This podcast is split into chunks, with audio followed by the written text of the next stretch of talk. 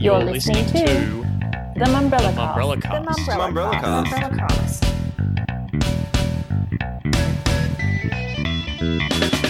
Cast. Welcome to the Mumbrella Cast. I'm Damien Francis, and joining me this week to break down the news in media and marketing is Olivia Krimmel. Hello. Xander Wilson. Hey, Damo. And Callum Jaspin. Howdy. Later in the Mumbrella Cast, Xander is going to be talking to Meat and Livestock Australia's General Manager for Marketing and Insights, Nathan Lowe, about how the M L A continues to capture the cultural zeitgeist year after year. Sort of having a, I guess, a good appetite for risk. You know, it's it's smart risk, it's clever risk, um, and really dancing that um, the dance to stay on the right side of the line. The importance of giving different voices to lamb and beef. Lamb's always had a personality where we can be very provocative and playful with. The personality of Australian beef is slightly different. And why the M L A will continue to lean into the COVID narrative as other brands avoid it. And so, yes, we probably wouldn't land the same campaign right now, but we would still choose to lean into what's happening and find a uniquely Australian lamb way of, of telling the story. But first, the week's topics. Financial reporting season is upon us, with Seven, S C A, Here, There and Everywhere, Enero and Domain dropping results this week. And Optus launches content subscriptions and membership hub, Subhub. Financial reporting season is well underway, with several major media and marketing companies declaring results this week. Among them were Seven West Media, Enero, Southern Cross Austereo, H T and E and Domain. A lot to get through there. Uh, let's start with the big one. Xander, first out the door this week was Seven West Media. You covered the story. You also tuned into the uh, virtual conference as well. Uh, key takeouts from this one?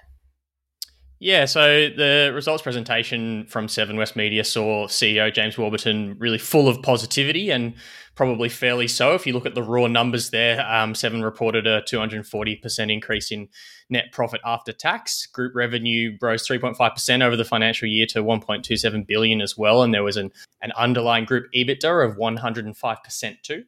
Uh, there were a few other key interesting points that I really think worth highlighting, I guess, behind this, you know, on the face of it, good news story. A few good things. Seven Plus revenue they reported was up seventy-eight percent, uh, which is pretty decent considering, you know, these reporting was before the Olympics even kicked off in July. And the Olympics as well was was actually, you know, a big part of the presentation, even though it didn't occur during the financial year. Um, it was really front of mind for everyone. Seven reported that their Olympics coverage reached twenty point two million Australians, and that Seven Plus uh, user base has already risen to nine point two million registered users. So that's a pretty significant offering for marketers to tap into. But as predicted, the Olympics were a loss for Seven, despite being a A, a rating success. Um, there were a fifty million dollars loss, um, and that means costs will rise for the twenty twenty-two financial year, obviously.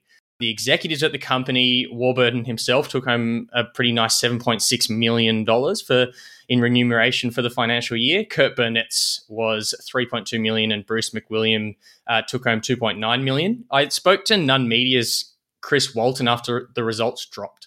Um, and he had a few interesting things to say. He said, you could try and argue a bit of shine off Warburton's gold balls by saying that this, if this wasn't the year to produce sterling results internally and externally, then when was the year? But Chris did say that Warburton does deserve a lot of credit. He early on outlined a clear plan with his team behind him, and he delivered where it matters, where the programming led to audience success and has driven Seven to a commercial share touching the magical forty percent. Uh, in the first, a lot of the first half of the year, it would be hard to imagine that Seven would really be, you know, beating Nine as it has throughout this week and, and has done over a lot of the last ratings weeks, even before the Olympics. They've kept up that momentum off the back of the Olympics, with The Voice being the only um, entertainment format this year to, to rate over a million metro viewers in every single episode so far. So, yeah, they, they were the key takeouts for me from, from Seven.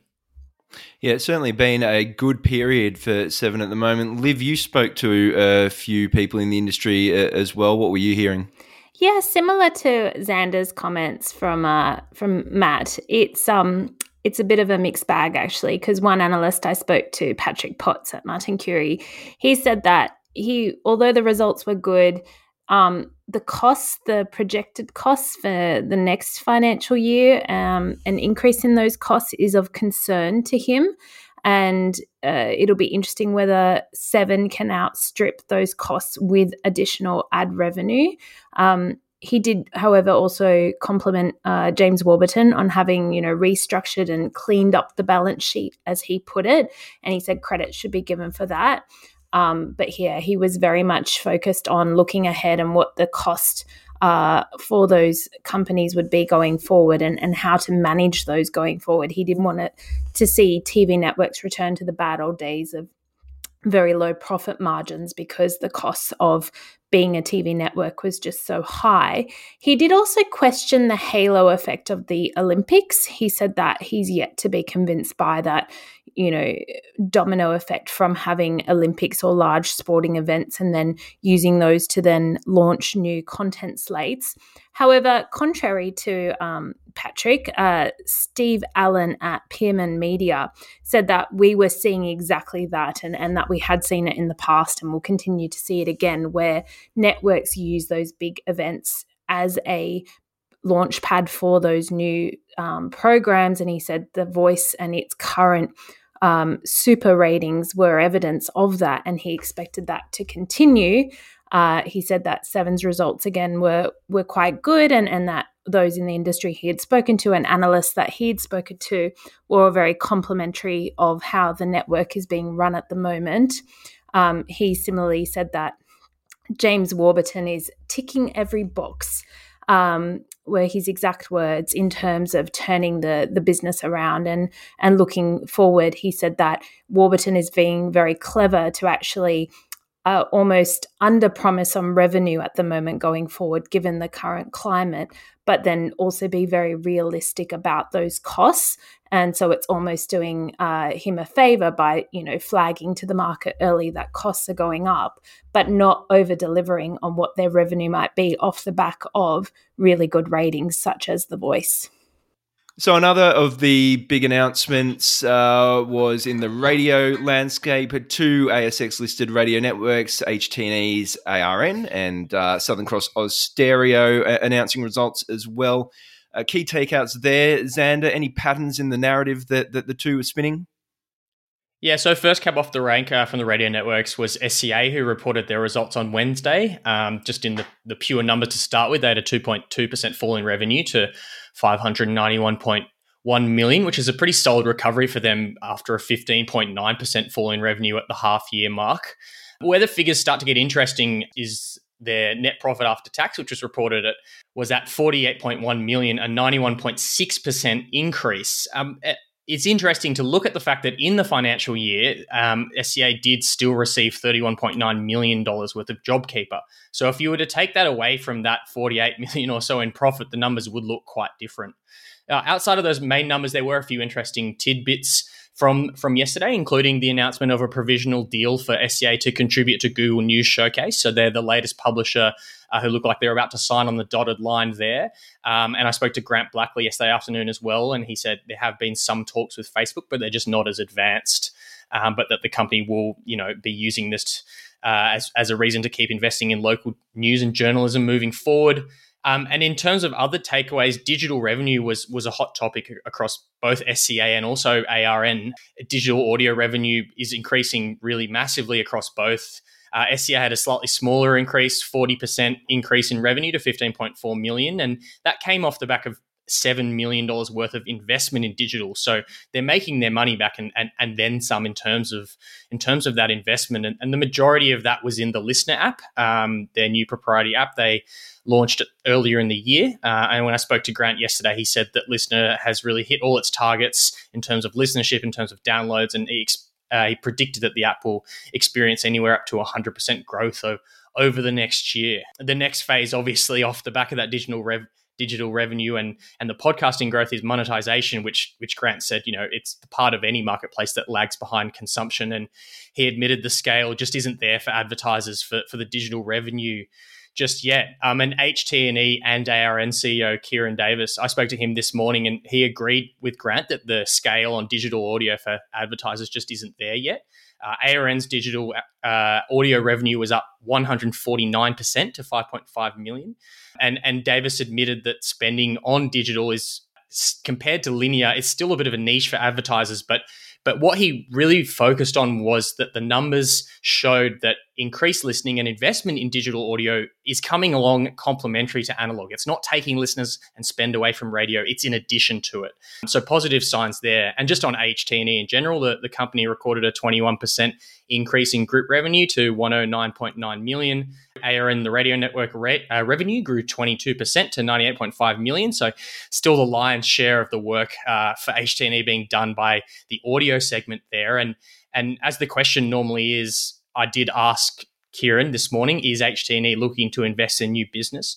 Uh, he wouldn't rule it out, but one of the interesting things he did say uh, is holding them back, and something he's flagged with me before is that there is still a tax case that they're embroiled in and and, and part of uh, that's been with the A T O since twenty seventeen, um, and they're keeping cash on hand for if they need to settle that case. So that's something that's potentially going to be holding back their investment in new businesses throughout the rest of the year.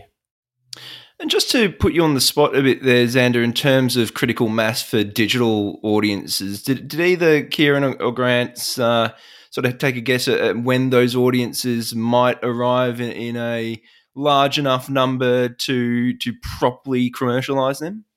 Yeah, so that was a question I put to them. Um, neither of them would put a solid date on, you know, when we'd start to see Uh, digital audio really catch up to analog in terms of ad spend and consumption.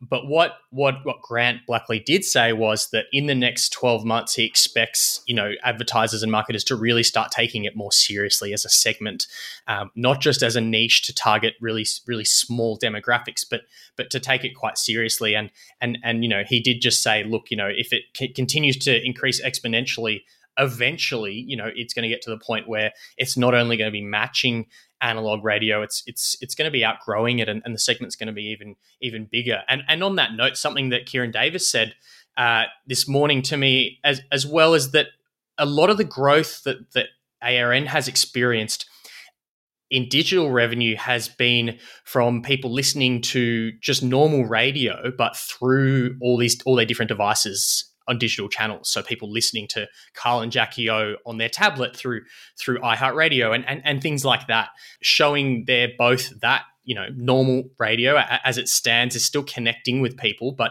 but the consumption patterns are definitely changing. And uh, Steve Allen had a few things to say about S C A as well, Liv, right? Yes, he was actually more focused on the uh, regional affiliation um with ten uh, following the uh, decision by nine earlier in the year to switch to Win. Uh, he just flagged that that may lead to a domino effect on their ad revenue for their regional T V uh, business, given that uh, he said that ten's programs would not bring the same demographics um, or numbers that some of the nine programs would, and that with those lower ratings obviously comes lower ad revenue, and it would also depend on what kind of agreement they had structured with ten in terms of sharing that ad revenue from the regional um, television uh, broadcast. Uh, he, he just said that although there is some, you know, desirable demographics in those regions for ten programs, um, he'd be yet to see how that would translate into keeping a similar final number to what they had when they were with nine.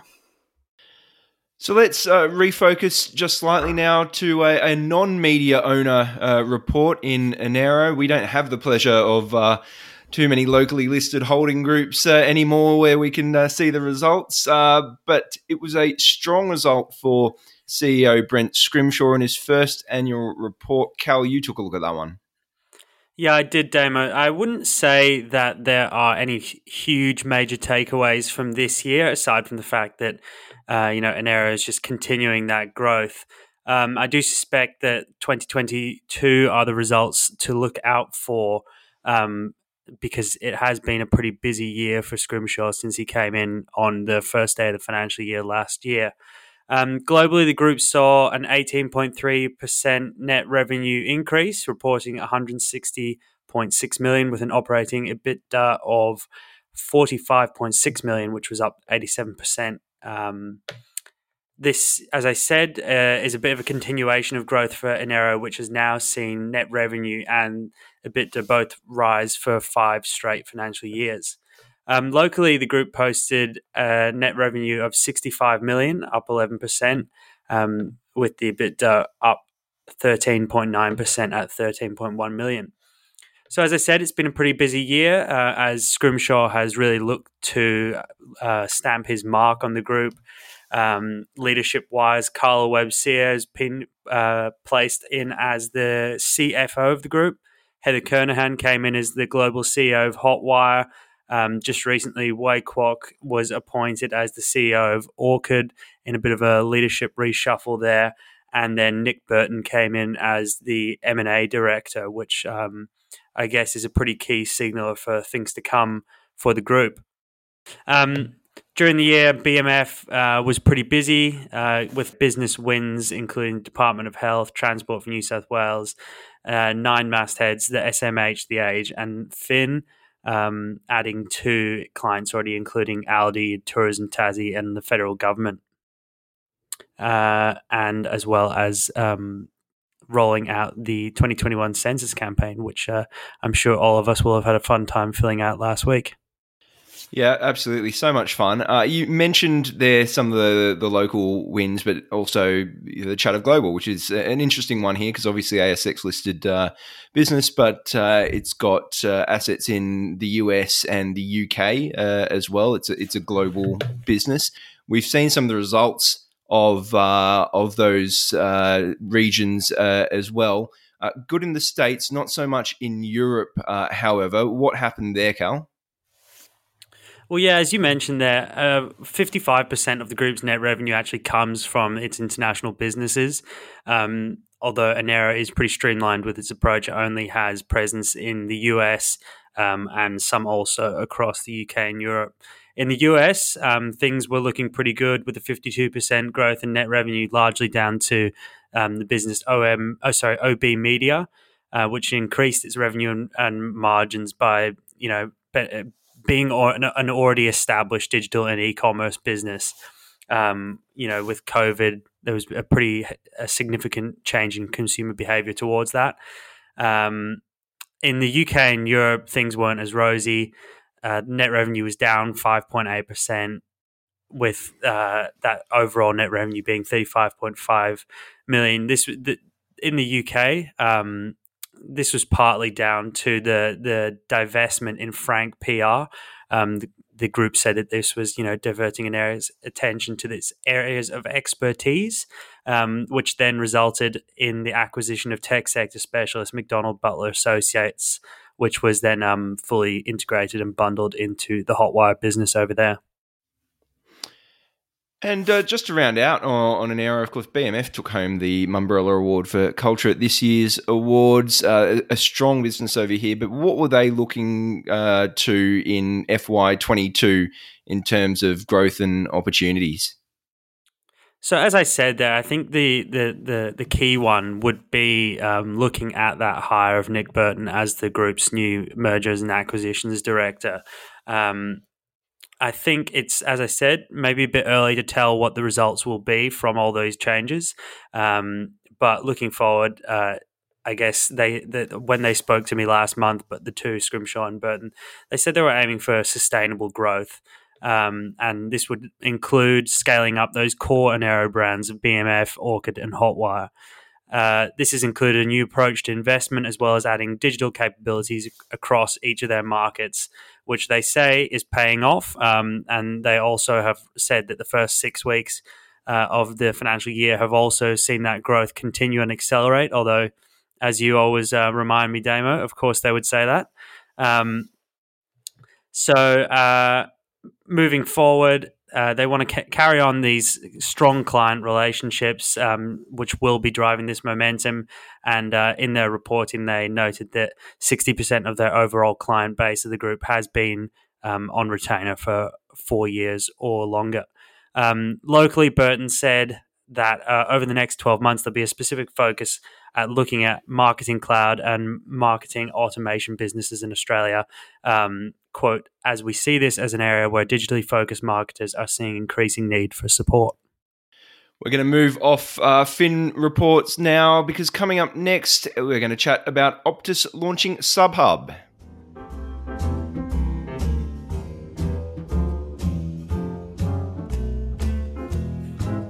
This week, Optus introduced a new content subscriptions and membership hub for customers called Subhub.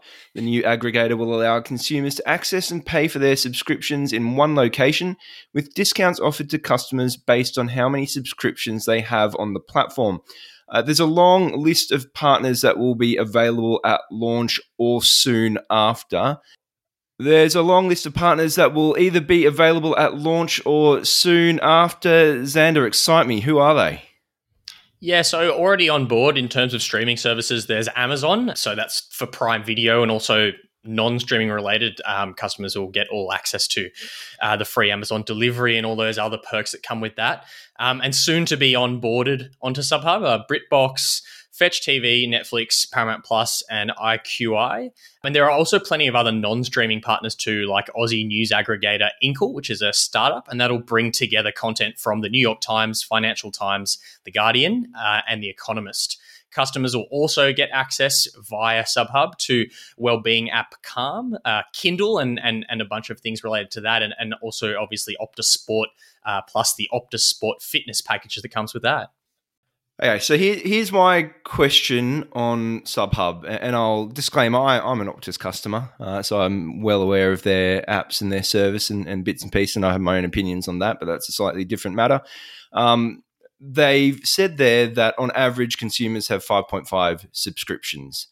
Now, to get that data, obviously people already have to have subscriptions. So what do they think is going to happen here in terms of people using Subhub to get those subscriptions? If people already have five point five subscriptions on average, is this not a case of putting something out that is perhaps a little too late into market, in that I myself have probably six or seven subscriptions and I'm with Optus? I don't see myself using Subhub going forward. I've already got the subscriptions. Uh, argue me on that one if you want, Xander. Uh, yeah, you touch on a few interesting things there. I mean, watching the presentation yesterday, um, Clive Dickens, V P of T V, and a bunch of other uh, executives and presenters sort of were, were selling it. And, and and one of the key selling points, I think, is is just the convenience of having it all in one place. Um, I think Optus do realize that people do have, you know, a bunch of different subscriptions, but I think the hope is that with all of them in one place, um, you know, you aggravate the the the paying of the bill through Subhub and all that sort of thing. It's it's it's about that convenience. And when I first watched the presentation, I, I initially found myself thinking, why hasn't anyone done this before? Especially when they went through all the services and and went through how the new app works. It looks like a pretty decent user experience. And, and of course, one of the selling points is that you get a discount, as you mentioned there earlier, for having multiple services on it. Um, but then I came to think about my own subscription services, much like you, which all work on a direct debit basis. I have a single folder on my phone for the apps for each of them and just cast to my T V with Chromecast. So um, maybe I'm not the target for this, but I'm not exactly, you know, jumping on my phone or looking to watch things at night and going, oh, where's Paramount Plus or where's Netflix? Like I, like I know where these apps are, and it's not exactly an inconvenience for me not to be using something like like Subhub.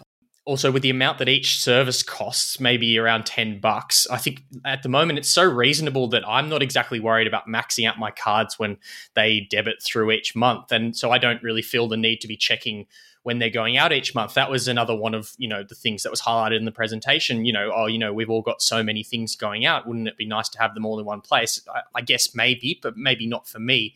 If anything, if all my subscription bills came out at once, that might be more stressful, because you'd have fifty, sixty bucks go all out at once, which I think, you know, is one of the issues with with the expensiveness of, of Foxtel, you know, in recent years, and, and paying for that all in one go. It just feels like a, a big sum of money. I also think what's interesting is that not all the partners are on board yet. So it has now launched, and if you get Subhub, but you have, you know, Paramount Plus, which is just new, and Netflix say it's not yet set up to include those. So I'm not sure if people are going to jump on now and get really excited about just accessing Prime Video and Optus Sport through Subhub, but then use their Netflix app separately. It, it remains to be seen what the uptake will be. It's certainly an interesting proposition, and and you know maybe maybe there are I'm sure there are lots of people out there who you know maybe have anxiety about when their bills are coming out and and you know struggle to keep on top of all the subscription services they have, and and for those people I think this will be really helpful. Yeah, I mean I think that's the the, the biggest challenge though, isn't it? Because you, you've mentioned there there's services that aren't on there at the moment. Netflix is coming, but then there's stuff like Spotify or, you know, Disney Plus or, you know, other services. So it almost feels like you miss one or two key ones and it almost kind of defeats the the whole purpose as well. And I, look, I guess in terms of getting all of that in, in one area, that's kind of what a credit card's for, isn't it? Like you, you put all your bills on the one credit card, you get the one bill at the end of each month and, and, hey, Presta. I mean, I'm probably sounding like a, a grumpy old man here, but uh, again, as an Optus customer, I, I don't quite see myself using something like that. To your point, I've got all my uh, subscriptions set up already. Um, I don't have to, it's set and forget. I don't have to worry uh, about it anymore. But uh, look, one of the other things that I would probably say is that my personal experience with Optus's technology, particularly the, the, the My Optus app, it's been patchy. Sometimes it's okay. Other times it's it's not great. Small things, for example, like my app won't allow me to change the the, the credit card on it. I have to call someone. But uh, what did they mention there about uh, about technology and investing in, in the technology? Were they were they saying anything about how they've set this up and how confident they are with it? Yeah, I think I think you make an interesting point there with the My Optus app. Um, I think we were speaking earlier this week. I don't use the My Optus app, even though I'm an Optus customer, because I find it quite clunky and difficult to use. But on the other side of the coin, I've had Optus Sport for probably three or four years, and I find it one of the best user experiences of any streaming app on the market. So it'll be interesting to see sort of which way they go with this. Are they going to go down down the road of of another um, My Optus app? They did um, demonstrate the app yesterday, and it looks like it's a fairly seamless user experience, but it does have a few things that make it look a bit like like My Optus. So um, clearly the investment in in technology is there, and we see that through Optus Sport. We see that through Optus Sport Fitness, which I have used a few times, which is a part of Optus Sport, and then and then Fetch T V, um, which I've used plenty of times before, is a, is a fairly seamless user experience. So so I think Optus has shown down the years that it can execute something and make this a really good experience. But I guess the only way we'll find out, Damo, is if we download it and have a go. Tell you what, I'll let you go first and you tell me how you go, then I'll jump on after that. Coming up next, Xander is going to chat with the M L A's Nathan Lowe.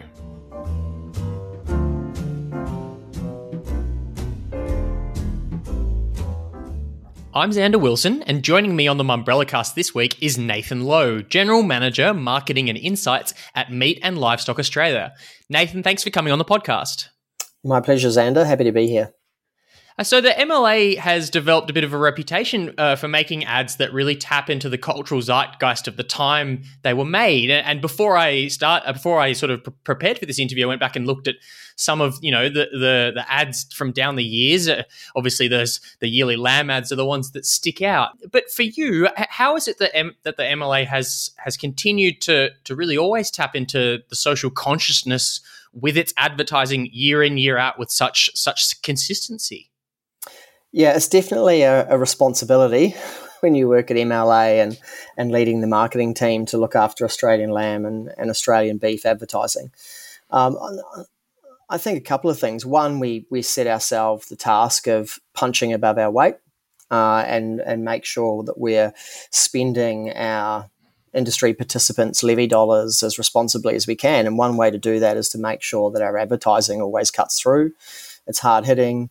Um, lamb's always had a personality where we can be very provocative and playful with, um, and therefore kind of tapping into the zeitgeist is always a core part of the, the strategy, so to speak, or a key pillar. Working with great people as well, um, and having sort of long-standing relationships with key agency partners always helps. Um, they've got a good understanding of the brand, the market, um, and we sort of have a shared... Um, responsibility to keep trying to to better ourselves year after year after year. Um, Australian beef over the years, we've done some great work as well, very memorable work, but the personality of Australian beef is slightly different. Um, it's more of the mainstream brand of the, the fresh meat category, and therefore the work we do tends to be a little bit more strategic in nature uh, and therefore a little bit more functional. Um, whereas lamb is the one where, you know, we have one big campaign every year. We go out, we try to make news, we try to cut through, we try to be provocative. Um, whereas beef is probably more of an always-on style of strategy. Yeah, definitely. And I guess a lot of people would possibly uh, link a lot of that style with the personality of Andrew Howie, who who has been gone for a few years now, but it does f- sort of feel like M L A advertising still maintains that spirit that he used to sort of speak about when he used to, you know, go on panels and talk about the importance of creativity and perhaps every now and then criticize C E Os for not being creative enough. Um, what what's his legacy to, to M L A in your eyes? Um, well, I think the legacy, whether it's Andrew Howie's or anyone else who's stewarded the Australian beef and the Australian lamb brands, is, is very much been sort of having a, I guess, a good appetite for risk. You know, it's it's smart risk, it's clever risk, um, and really dancing that um, the dance to stay on the right side of the line, but really kind of push the needle. So, you know, you see a lot of Um, I guess, discussion right now about the importance of creativity um, and, and its role as not just ensuring great advertising, but actually as a commercial driver for organisations to to drive, you know, higher effective share of voice or, you know, better return on investment. Um, and, and for us, that's always been the heart of what we do. When we start building our campaigns every year, we talk about where we want to move the needle and and how we're going to make our budgets sweat as hard as they possibly can. And it always starts with doing brilliant work with our agency partners. Um, and that's something that I think that any of the previous C M Os at um, at Meat and Livestock Australia have certainly always held close to their heart. Uh, so this week we saw the release of a new animated series addressing the relationship between livestock and the environment. Um, it fits in with the Australian Good Meat platform, and and I understand that, you know, that's something that you guys are working on, One Green Bean, with with with sort of relaunching. Um, what can you talk to about that? Yeah, I think that sort of sits nicely alongside the work we do on the Australian beef and the Australian lamb brands, which the marketing work we do there is primarily designed to drive consumer demand for red meat. Um, the work that we're also doing with, with One Green Bean on the Good Meat platform, as well as the animated series that's coming out, uh, is really more industry comms.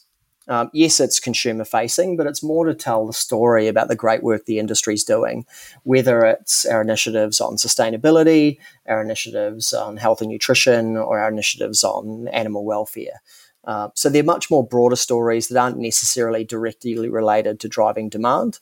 Um, and you'll see some consistent ongoing work that comes out to ensure that that consumers uh, uh, and the public are aware of, of, I guess, the great work we're doing and ensuring a balanced narrative around um, livestock farming or livestock um, meat consumption.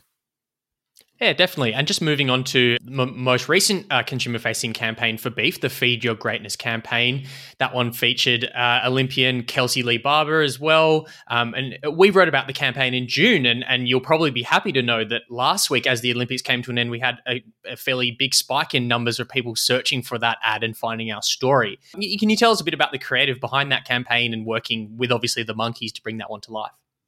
Yeah, I mean, we set the the monkeys a, a pretty a pretty tall task on that one because we wanted to do something that clearly utilised our sponsorship of the Australian Olympic and Paralympic teams.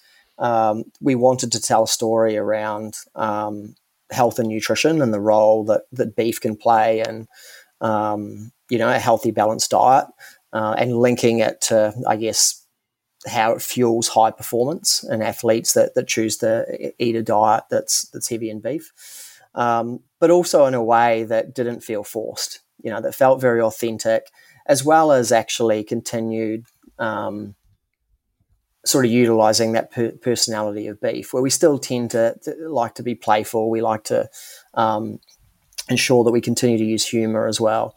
Uh, that's a pretty tough task. There's a lot of jobs to be done in there. Um, and to do something that wasn't, um, I guess, the traditional talking head sports star endorsement style of campaign. Um, so it was, we had two goes at it with the Olympics being postponed in twenty twenty.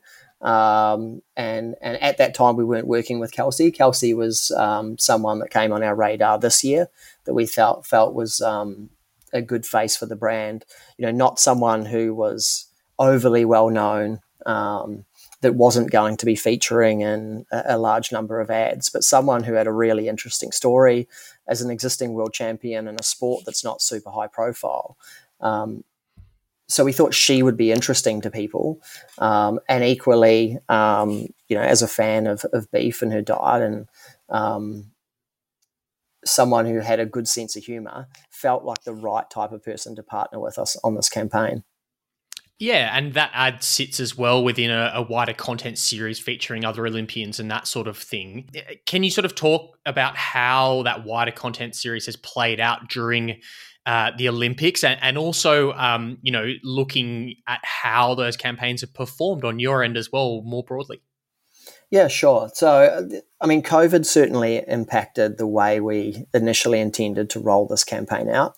Um, so the content series um, sort of sat more neatly in the twenty twenty campaign and, and not our twenty twenty-one campaign. Um, and was part of a, a broader set of activity leveraging the sponsorship of the Olympic team.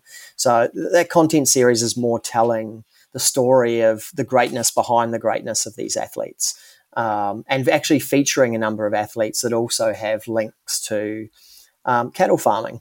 Um, so they have a history in there, not all of them, but many of them had a history in the industry. So whether we're talking someone like uh, Paralympian Scott Reardon, Um, or rugby sevens player Lewis Holland, um, who come from cattle farming backgrounds. Uh, so that was more of our community style messaging, um, long format, uh, telling a story of the role the industry's played in their life, um, but also talking about the importance of diet to fuel their elite performance. Uh, so that that we've pushed through, um, you know, traditional social channels, uh, as well as sort of our owned channels as well.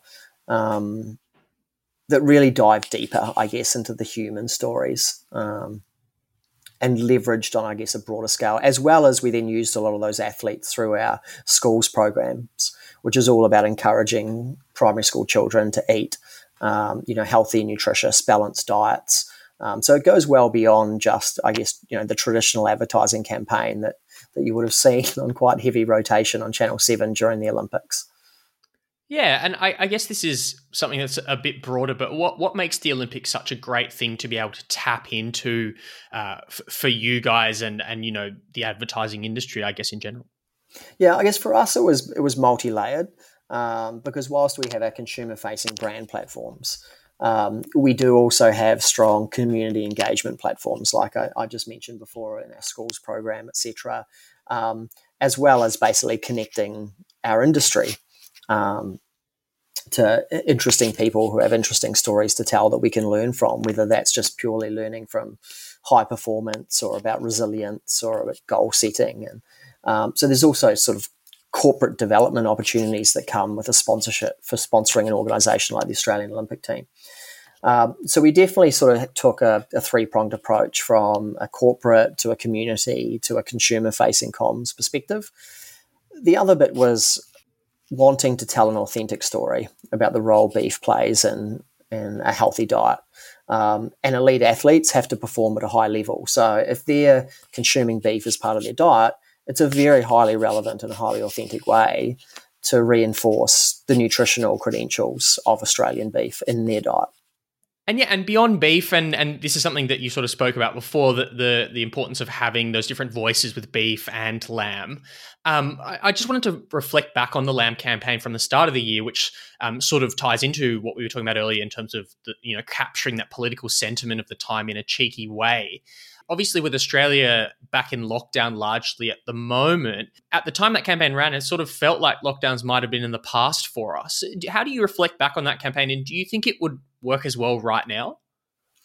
Um, well, we certainly feels a bit Groundhog Day right now. Um, it feels like I, border closures are potentially not as high profile as they were when we launched that campaign. Um, and, and that was the thing we were really trying to highlight, felt slightly un-Australian, you know, and lamb is the brand that brings people together. We weren't really making fun of COVID per se. We were making fun of, we're all Australians, we should be in this together. The idea of separated states as their own nations and border closures seems slightly ridiculous. Um, I don't know that that would hit us hard right now. I think we've moved beyond that. Um, however, what would stay the same, and obviously we're working on our twenty twenty-two um, lamb campaign right now, is we would still choose to lean in. Uh, it felt like a lot of marketers and brands were staying away from overtly talking about COVID. Um, and I think the, the brave choice we made at the time was to lean into it. Um, and f- find a way to talk about it that was that, that captured the right tone. Um, and so, yes, we probably wouldn't land the same campaign right now, but we would still choose to lean into what's happening and find a uniquely Australian lamb way of of telling the story. Yeah, and do you think that the environment, the way it is at the moment, especially the last eighteen months, means you guys have to, or I guess creative in general, has to be able to uh, pivot possibly um, and be more more more flexible than than previously, because, you know, as we we just spoke about, the political sentiment right now is not the same as six months ago, and it might not be the same in another six months. Yeah, look, you absolutely have to remain agile, and and and we certainly were when we were developing that campaign. I mean, we had a number of options. The scripts went through a number of iterations, and we were changing things right up until shoot day. Uh, and then we were probably still changing things in post to make sure that they were as relevant as they possibly could, um, closer to campaign launch. Now, what we what we couldn't have anticipated is that the week before the campaign went to air, the Prime Minister would go on holiday, um, and we couldn't have also predicted that um, the country would go back into lockdown at Christmas time, which made border closures kind of very topical and very relevant as the campaign launched. Um, but definitely we take a very flexible and um, I guess agile approach to how we do it. Otherwise, it's impossible to cap. You can't capture the zeitgeist six months out. That's the conversations we're having now, is how do we know what's going to be relevant in J- January when this campaign drops? But we try to find something that's authentic for the brand to talk about, and we try to tap into something where we think at least the insight will be relevant and the people will get it.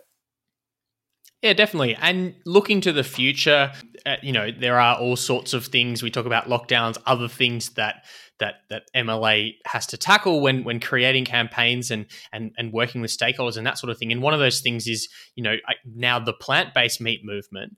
How will you look to tackle that challenge moving forward? And and do you view that as, you know, like a serious competitor that you have to really give a lot of heed to? Uh, I think, look, there's certainly a lot of noise. Uh, and, and we are seeing people's diets evolve. But the reality is um, the plant the plant-based segment within the fresh meat category is less than one percent share. So it would not be smart strategy for me right now to build a strategy around tackling the growth of plant-based meat.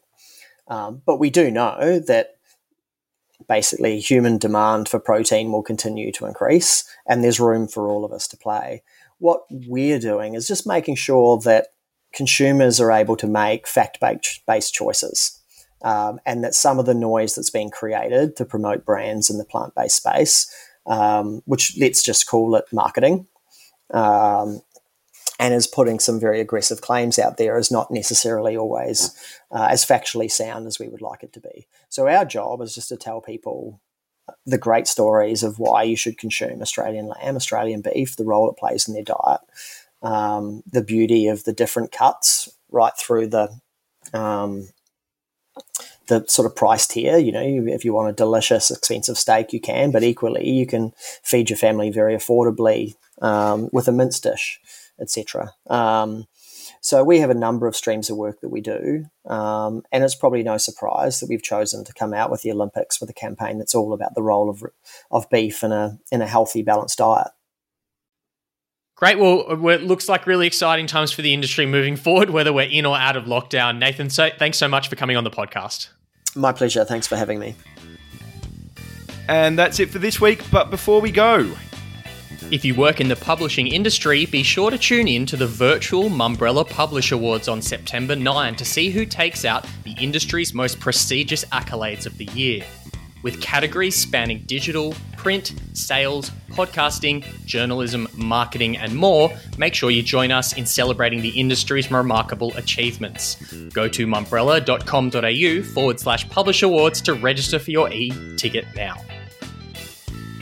That is it for this week, though. Don't forget to subscribe on your favourite podcasting platform so you know when new Mumbrella casts come out. But in the meantime, big thank you to Xander, Callum and Liv for joining me this week. Thank you, Damien. Thank you.